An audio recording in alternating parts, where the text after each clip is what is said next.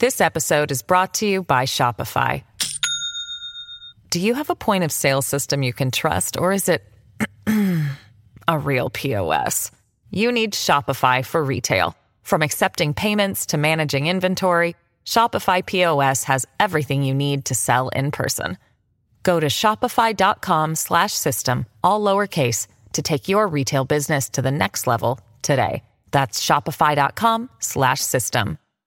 Hello, everybody. This is Marshall Poe. I'm the editor of the New Books Network. NBN listeners like to read books and buy them. So we thought we'd tell you that right now, our friends at Princeton University Press are having a remarkable site wide sale. You can get 50% off books, including ebooks and audiobooks, with the code 50, F I F T Y, at checkout until May 31. You can save some real money on Princeton University Press books. I encourage you to go there and check it out.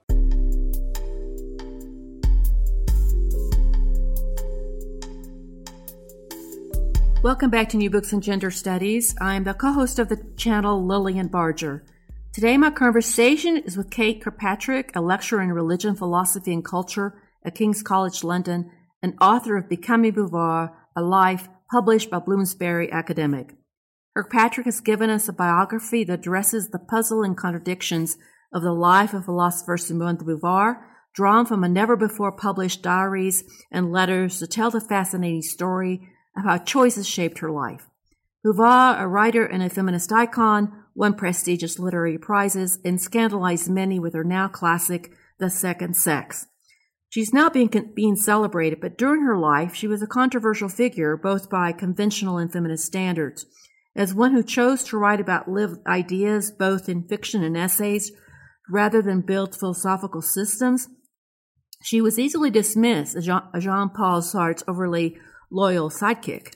Kirkpatrick shows how Beauvoir's thinking evolved as a feminist philosopher, a label she was reluctant to embrace. The author re-examines the overemphasis on Beauvoir's atheism, the extent of her, her political engagement, and her ethical failures in regard to third parties in the Sartre-Beauvoir relational triads.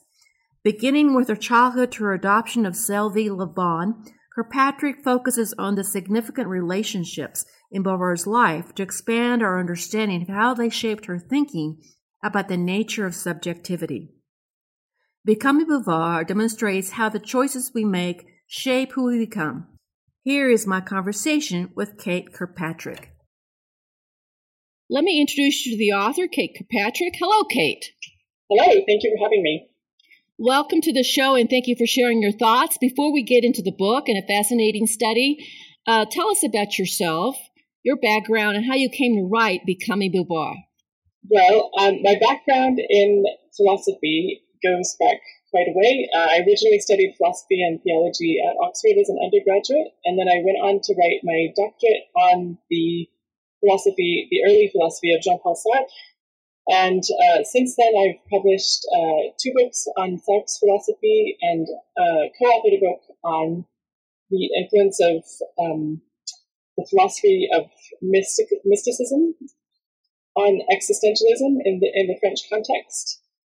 And so, my interests in uh, Beauvoir actually come from an interest in this period um, in French philosophy and in the the role of philosophy and theology and literature in shaping public discourse. Um, okay, let me ask you a question about this uh, Simone de Beauvoir book. A lot has been written about her, and recently she's kind of experiencing a revival. Yes. So can you can you tell me? And I know you've been asked this question, and I think you've addressed it in other public forums. Uh, why another book about Simone de Beauvoir, especially another biography? Well, uh, because I think that although there's a lot of excellent scholarship about Beauvoir um, by philosophers and people working in um, feminist theory and French literature, uh, the public reputation of Beauvoir is still, I think, um, pretty caricatured as either uh, the famous feminist who wrote The Second Sex or Sartre's famous girlfriend, to put it bluntly. Um, and there's there's much more to her than that. And in French in 2000, 2008, her student diaries were published covering the years from 1926 to 1930. And although those are partly now available in English, uh, reading them in the context of the philosophical preoccupations of the time led me to approach Beauvoir's philosophy differently and consequently to approach her relationships and her feminism uh, in a slightly different light. Now, can you, if for our audience who's not familiar with de Beauvoir, can you please uh, tell us who she was and why she's significant and why we should bother with her now? Okay, well, that's really, really, it's a huge question. So, I mean, so she's significant um, in that she was a historically pioneering woman. She was born in 1908. Uh, she was one of the youngest people ever to pass the Agrégation exam, which is one of the most competitive uh, exams in French philosophy. She went on to teach philosophy uh, for 10 years, and then she turned to writing um, literature as well as philosophical essays, political essays um, in, in the 1940s. Uh, but she shot to fame in the same era as person with whom she did have a lifelong relationship, Jean Paul Sartre. And so a lot of her own originality, I think, um, and her own philosophical contributions to existentialism, which is one of the most famous 20th century philosophical movements, have been, um, I think, occluded by um, by certain details about her personal life. So, so yes, she went on to be a prize-winning novelist uh, she wrote The Second Sex, and she turned to feminist activism and campaigning in different ways at different points in her career. Um, she was also an anti-colonial activist who was very, very opposed to the French presence in Algeria. And so I think her life is um, just rich and a kind of uh, fascinating, uh, it's a fascinating presence to a lot of interesting times in 20th century history. Well, uh, can you tell us a little bit about her background, the time that she grew up in, you know, her early life, her family? Can you talk about that and a, bit, a little bit about her, her relationship with her parents? Yes. So one of the reasons that I think biography is such an interesting way to approach Simone de Beauvoir is that her own philosophy um, was developed in conversation with psychoanalysis and uh, and in conversation with questions about whether we're free uh, to become who we want to be or determined by our past or certain features of our, our bodies. And so her own childhood played a significant role in the person that she became.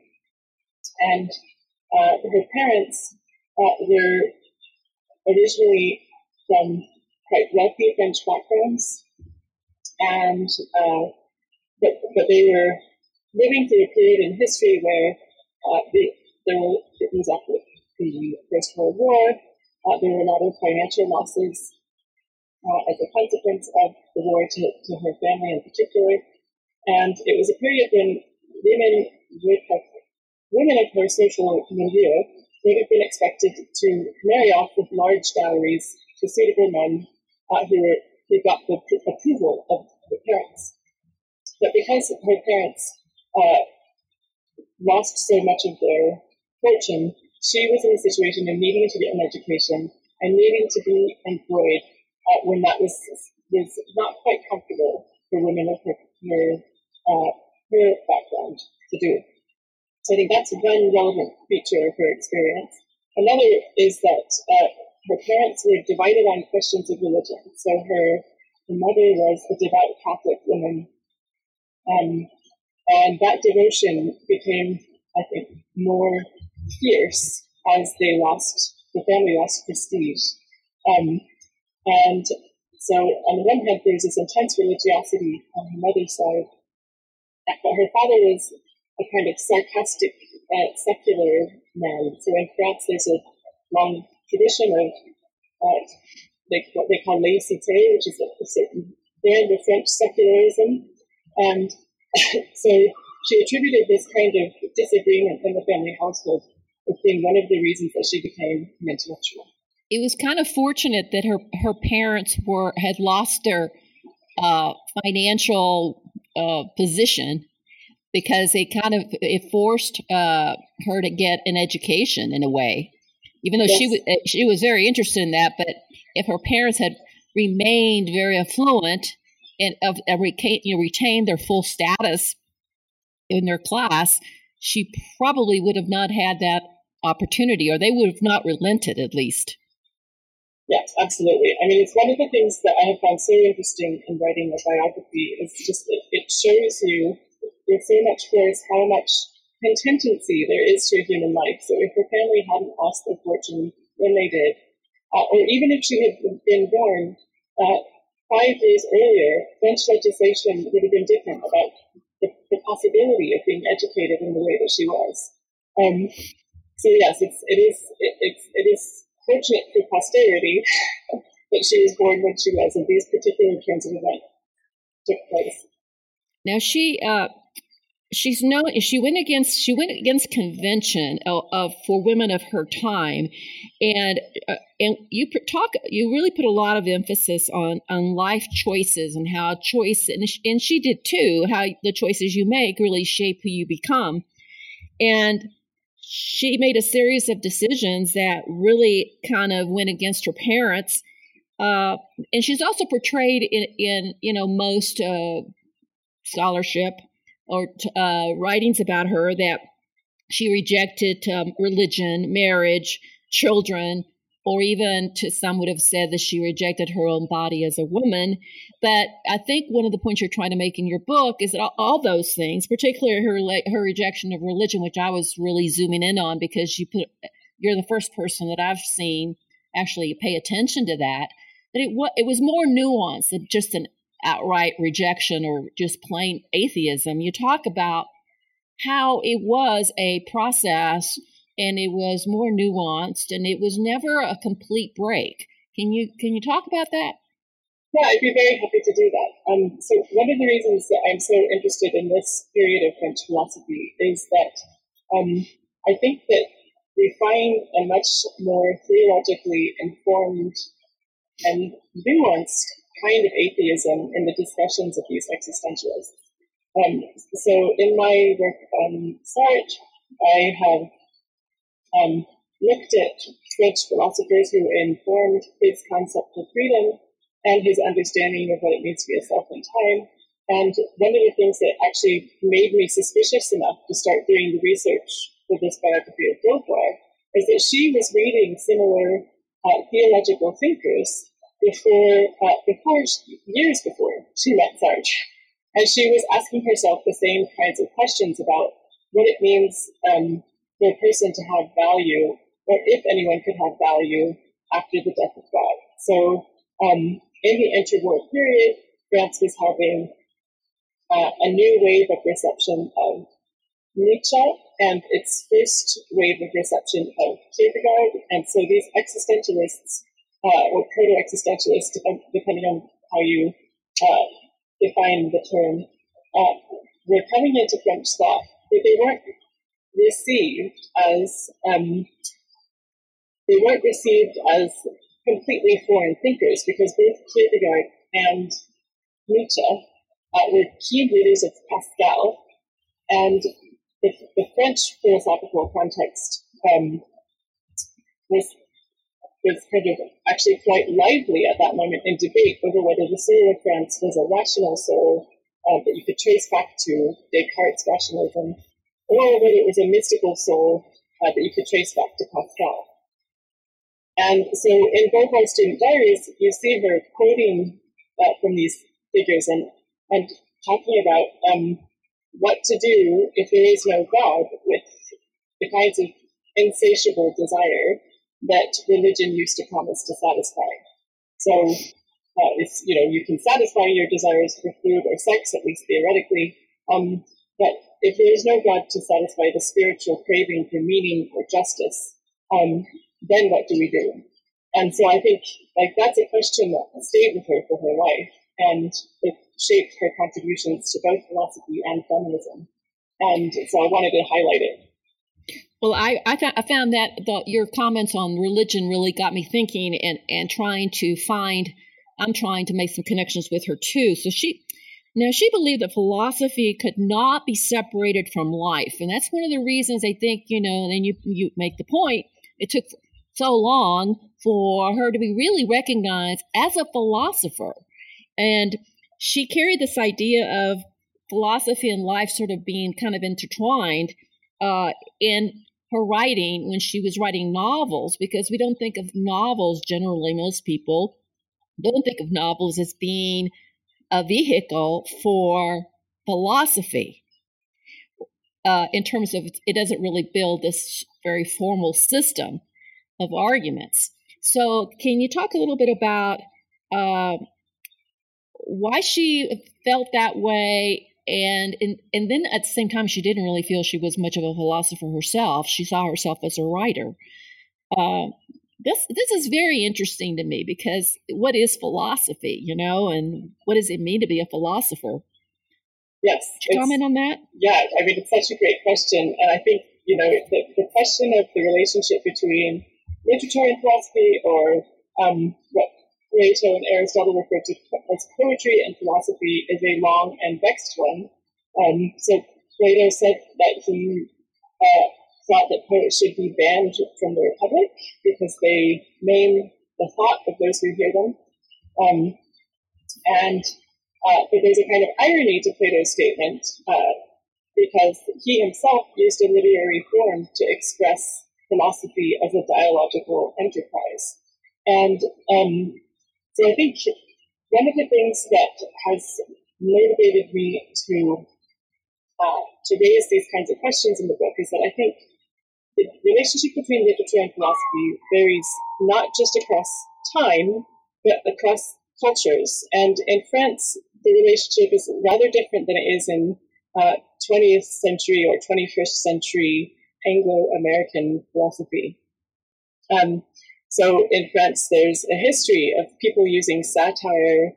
Uh, so if you think about Voltaire, for example, the, the French, uh, in the, the, the, French period of the the yes. Lumiere, you know, the Enlightenment. There's this literary forms of writing philosophy have a much uh, longer and quite prestigious um, history. So, um, one of the things that makes asking this question of Beauvoir complicated is that we're happy to acknowledge um, that literary forms of writing philosophy count as philosophy in the case of some uh, some men in history. So Kierkegaard, for example, um, or uh, Nietzsche or Pascal, if, you, if they're aphorisms and essays.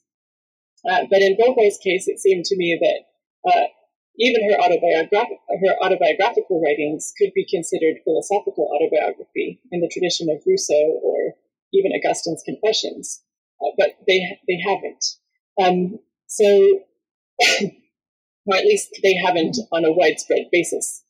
Um, so it's very difficult to say that sexism is definitely the reason that this is the case, because the relationship between literature and philosophy and different cultures is also operative here.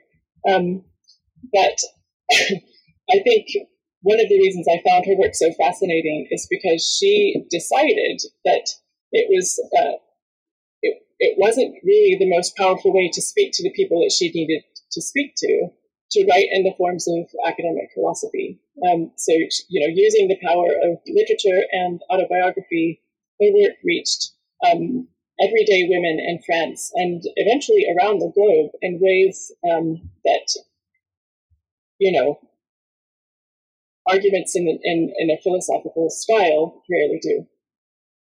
This episode is brought to you by Shopify. Do you have a point of sale system you can trust, or is it a real POS? You need Shopify for retail. From accepting payments to managing inventory, Shopify POS has everything you need to sell in person. Go to shopify.com/system all lowercase to take your retail business to the next level today. That's shopify.com slash system. Now, uh, you know, she, her her theme that I just see in her, uh, all her work is the idea of subjectivity. Yes. Uh, and in her, and we look at her fictions, her novels, her memoirs, her essays, and then we look at the letters uh, from uh, from women who wrote to her, the letters she wrote to Sartre, Sartre and all the people that she was entangled with. Um, part of the difficulty of understanding Beauvoir is so much of this stuff it seems contradictory.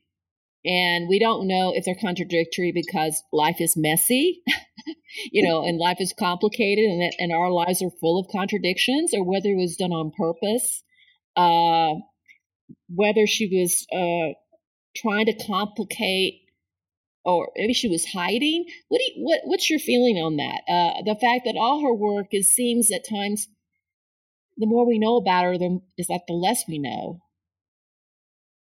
So I think um,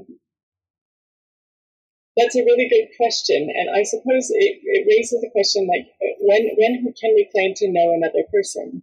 Um, and as a biographer, I wouldn't claim to know who she was. I mean, I say in the introduction that I, I'm not claiming to, to give people the real Beauvoir because I don't think um, it's possible to achieve a God's eye point of view. Um, and so I think uh, I would hesitate to say that she's contradictory because I think that um, there are times in her life when her values clearly change and her philosophical commitments clearly change. And I think she tries to live with integrity to those philosophical commitments at the time. Um, and she doesn't always succeed, but that seems to me very human. Um, to right. have a, yeah. no, that's right. I mean, I think that's right. Uh, I, can, I think we're, we're looking sometimes for a unity, uh, a wholeness in a person's life through all their work that really is not possible. Uh, especially the way she, how she wrote and the way she wrote, you know, with novels and memoirs and all that. It's very, it's very difficult to try to come up with a singular, all-encompassing like system that she lived by consistently because none of none of us can do that. So let me ask you about how uh, how has she been? How has she been um, underestimated, and how does she come to be? How does she become to represent both feminism's best impulses? I mean, the best of feminism, and also uh, the the worst parts of it too.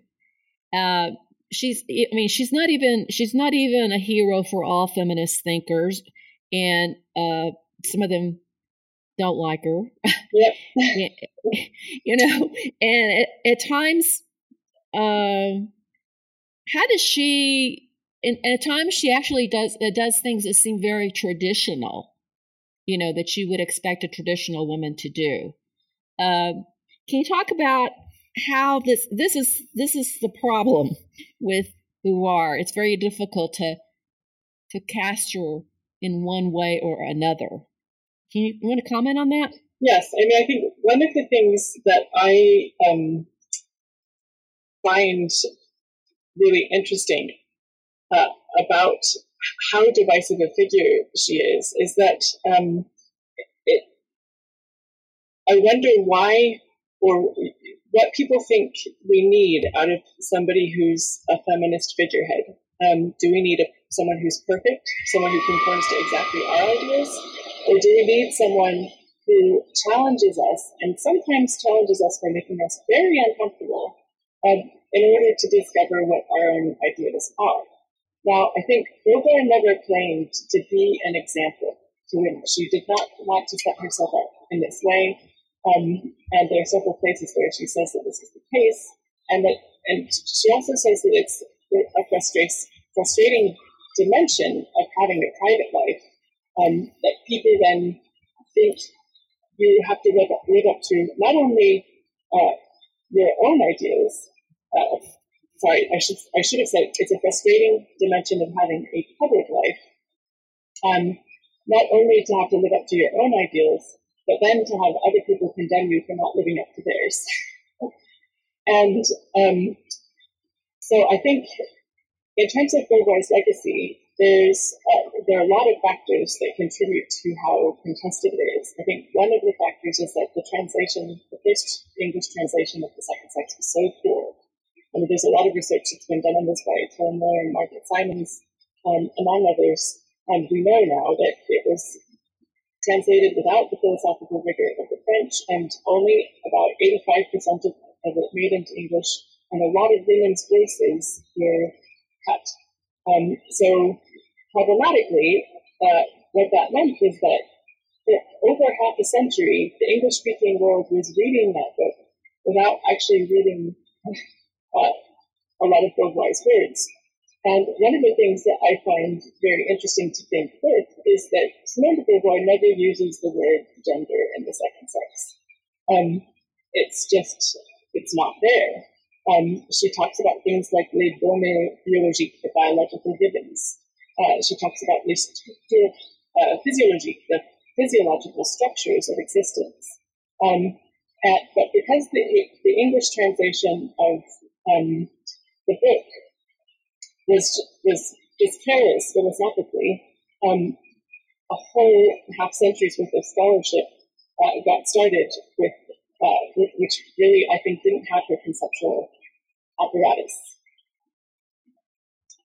Yeah, the the the English the English translation it has has incredible amount of influence in America, and uh, if, if you just read that and don't read, you've got to read the, a lot of her other work, and you also probably need to read the the uh, second sex in the French, yeah. the original French. Uh, so let me let's talk about the the big elephant in the room, which is the her relation with Sartre. How did John, uh, How did she meet him, John Paul Sartre? What is? What, what, they had a very a lifelong relationship, and why did he become so important in her life? And what was their famous pact? So, yes, so the famous pact um, has become the stuff of legend uh, in France and around the world because in 1929, you know, it's got a beautiful backdrop. They were sitting outside um, the Louvre and in Paris and basically having a defining the relationship conversation and they said that they would be uh, necessary to each other, but that they it was okay to have contingent lovers on the side. Um, so it, it's um, it was going to be a kind of open relationship, but an open relationship in which they were primary in each other's lives. And um, so it's the story of the relationship that unfolds in the student diaries is um, is actually, I think, very interestingly different from the narrative that she constructs in the memoirs, and which then became famous. Because you see that in the student diaries, she's already uh, committed to the idea that it's possible to love more than one person uh, at the same time. So a lot of feminist readers had assumed that she was Sartre's victim in this act, and that he was basically proposing um, to uh, to do outside of marriage what many men at the time did inside of marriage um, by demanding her fidelity and uh, taking advantage of his own infidelity. And but in the diaries, you see things from her point of view before she even uh, meets Sartre. And it's quite funny in places because she didn't like him immediately. She was much more interested in someone else.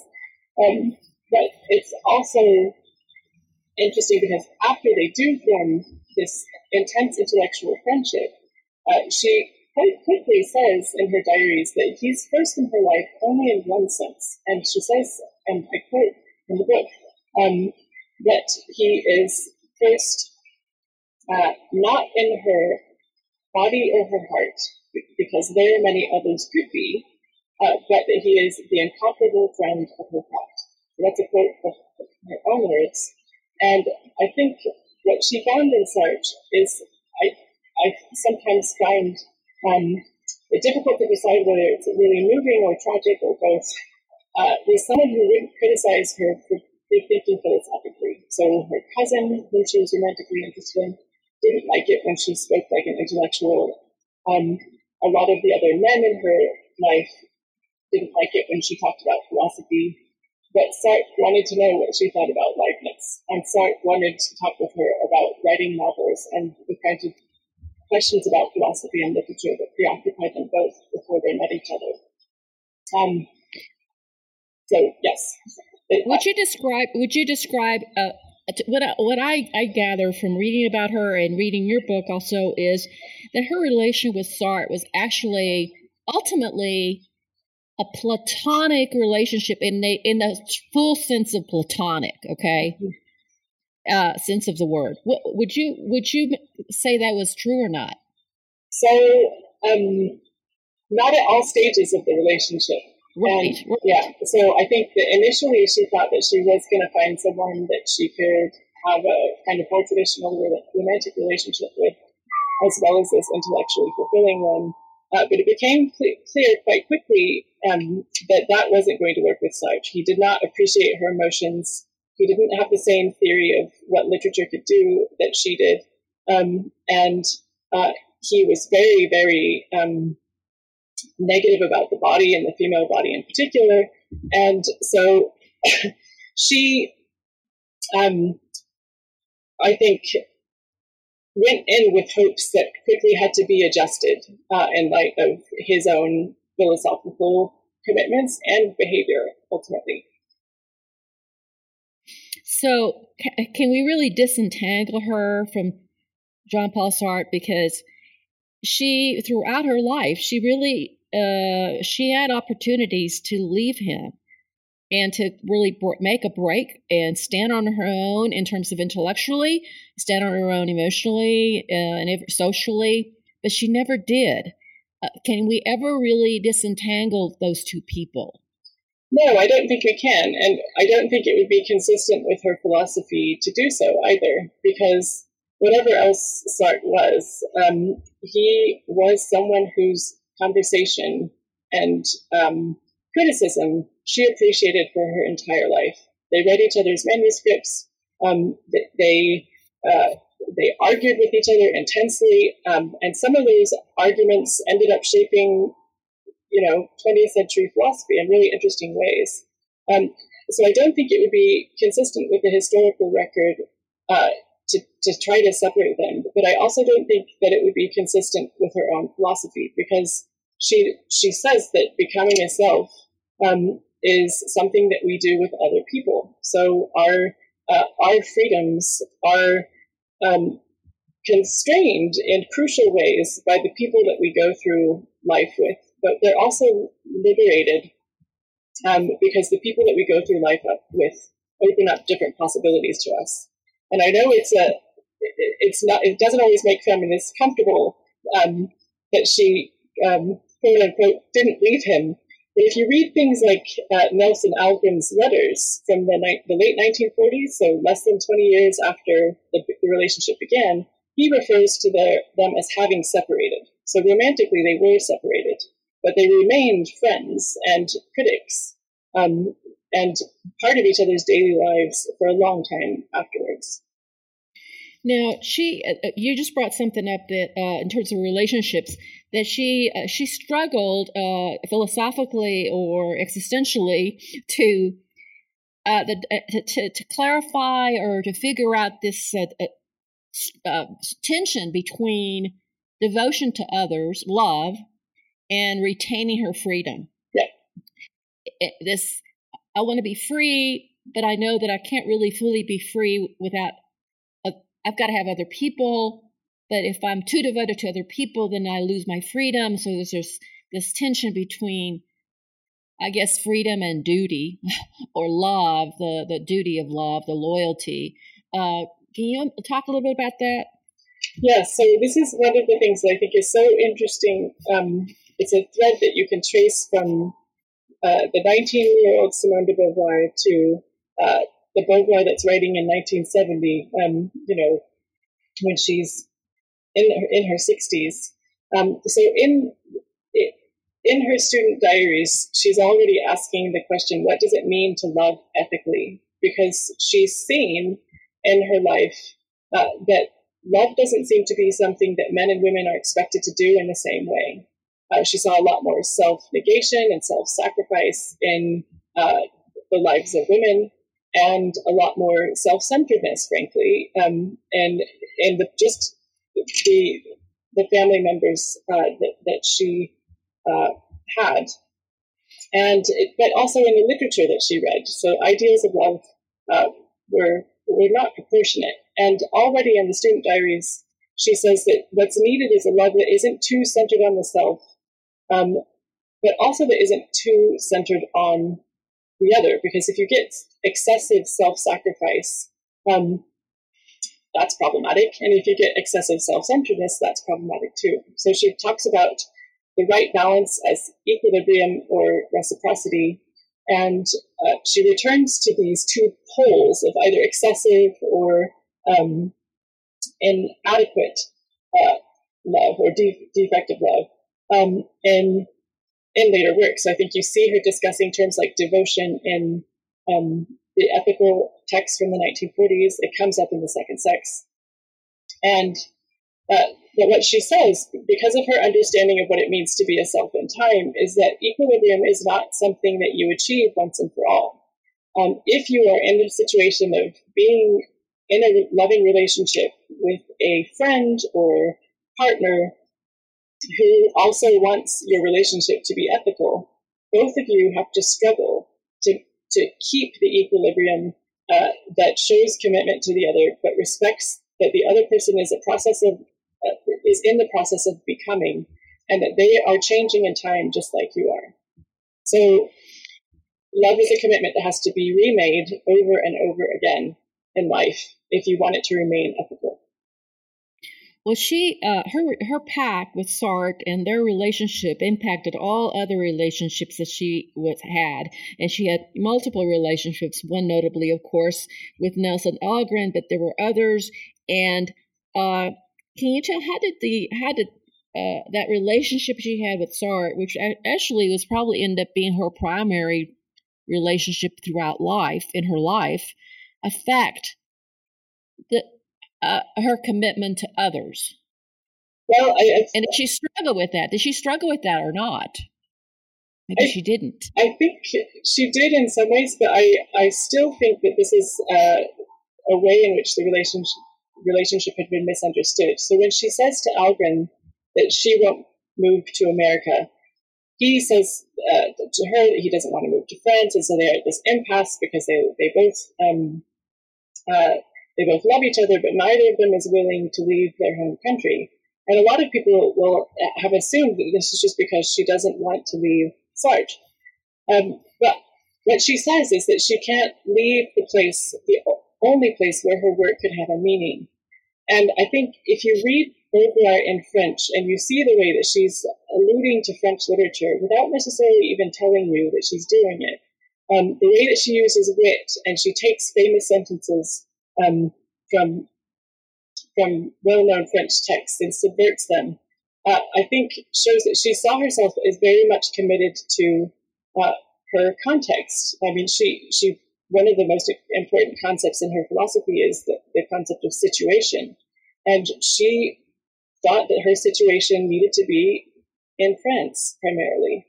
So I think um, her her relationship with Sartre did play um, a role in in some of the kinds of uh, well in all of the relationships she had. Uh, it, it, has to be admitted, um, but I don't think that that should be the only thing that's taken into consideration. And when, when we look at um, why she made some of the choices she did. Okay, now let's talk about her relationship with women, mm-hmm. which becomes really complicated yeah. uh, because uh, she uh, claimed that she was not a lesbian, but she had had she had same sex encounters and was not, uh, you know, particularly. Uh, she didn't see it as problematic, but you know, of course, uh, a feminist after her, you know, would, you know, say she was, you know, uh, acting in bad faith because she would never really embrace lesbianism. And so, what was her relationship with women? And there were also triangles between her, women, and Sartre that got very complicated and ethically messy. So, can you talk about did she fell other women? Was she a cavalier towards other women? At certain points in her life, yes. And I think um, that would have been her assessment. Um, in certain cases, we have documents that show it is her assessment that, that, that significant failures have had very negative impacts on the lives of others. And so um, I think, but this, this is another case where I think um, her views changed over time. And she, uh, those relationships, the, the famous trios uh, that have often been glamorized and used to detract, distract people from Beauvoir's ideas that uh, happened before she went on to develop her views of ethics and before she wrote The Second Sex and before she became a feminist activist. And I, I think there are a lot of transformations in her uh, relationships with women, um, both at the kind of particular level, but also at the, the, the, more general level of how she decides to engage with um, challenges to women in society. So that gets us to. So was she a lesbian? That's the question. No. No, she didn't. She she believed that homosexuality was a choice. So I think we have to acknowledge right. that she's she occupies a very different uh, historical yes. context, and existentialism in general uh, doesn't really believe it denies the metaphysical possibility of a lot of identity claims. Um, right. So philosophically, the question for her, yes. you know, um, I think is a strange one to ask. Uh, yeah, yeah. I, I got it. Yeah, I got it. So now she comes. She comes along and she writes the second sex because really she kind of starts off as most of her work is involved with her own personal sort of questions she's asking herself. She didn't set out to like, I'm going to write a feminist theory that's going to change the course of feminist theory or, or, establish feminist theory, for, you know, for the world. That's, that was not her intent. What was her intent? So there are a couple of places where she expresses it um, in different ways. So one is that um, she had been very impressed by uh, Michel Leiris's book, uh, Manhood, um, which is called L'Homme in French, and uh, she thought it would be interesting to see a similar book written about women. Um, another example, or another account that we have of the motivations for the book from her letters to Nelson Algren is that she um, had read the very influential text by Gunnar Myrdal um, called The American Dilemma, which was about um, the situation of Black people in America, and which was published in the 1940s. So, so she had read um, An American Dilemma by Gunnar Myrdal, and the uh, Myrdal in that text uh, talks about uh, the principle of accumulation and and it being different from a vicious cycle because you have a kind of accumulation of um, lack of opportunity, which makes it look like lack of ability. And Beauvoir said that she wanted to write a book that was like this book, but for women. Uh, so, so she was inspired by um, contemporary texts, and she was inspired by also debates that were happening in French philosophy in the 1940s, because both Sartre and Merleau-Ponty, uh, both of whom were her friends, um, wrote philosophies of the body, which was pretty um, revolutionary in Western philosophy. So in Being and Nothingness, there's a large section dedicated to the body. In 1943, in Merleau-Ponty's um, Phenomenology of Perception, there's a lot about embodied consciousness. And she was part of the conversations that led to the publication of both of those books. And she thought that there were problematic um, dimensions of them because they took the male body to be the norm of embodied experience and questions of phenomenology like time and space and she thought it might be the case, uh, at least on one reading, uh, that these structures uh, were different if you were in a female body. Okay, so how was how was the second sex re- uh, received in France? So it was received with shock and disdain and uh, a lot of shaming tactics from the literary establishment.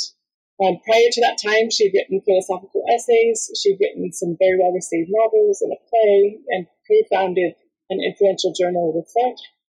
Um, but when that came out, um, Camus accused her of making the French male look ridiculous, and other people said much more intimate and insulting things. um, and I, I think one of the reasons I found writing a biography of her life so interesting is because it became very clear to me that one of the recurring criticisms of Simone de Beauvoir was that she thought feminism was still relevant. Uh, so in 1944, women won the right to vote, which they first exercised in France in 1945. And so just four years after uh, first voting, she was accused of being passe um, and of harping about harping on about problems that had already been solved. Um, but she was read by people in positions of less power as talking about things that had never been spoken about, frankly, before, um, and opening up new possibilities for her life. So it's really interesting to see how the kind of public furore is accompanied by um, just a, a, really much warmer reception uh, in private.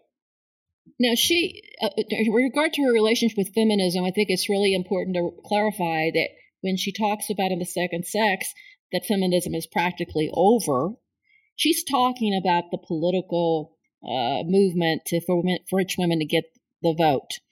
And she really kind of distanced herself from the feminism before, I would say, you know, 19, before the war.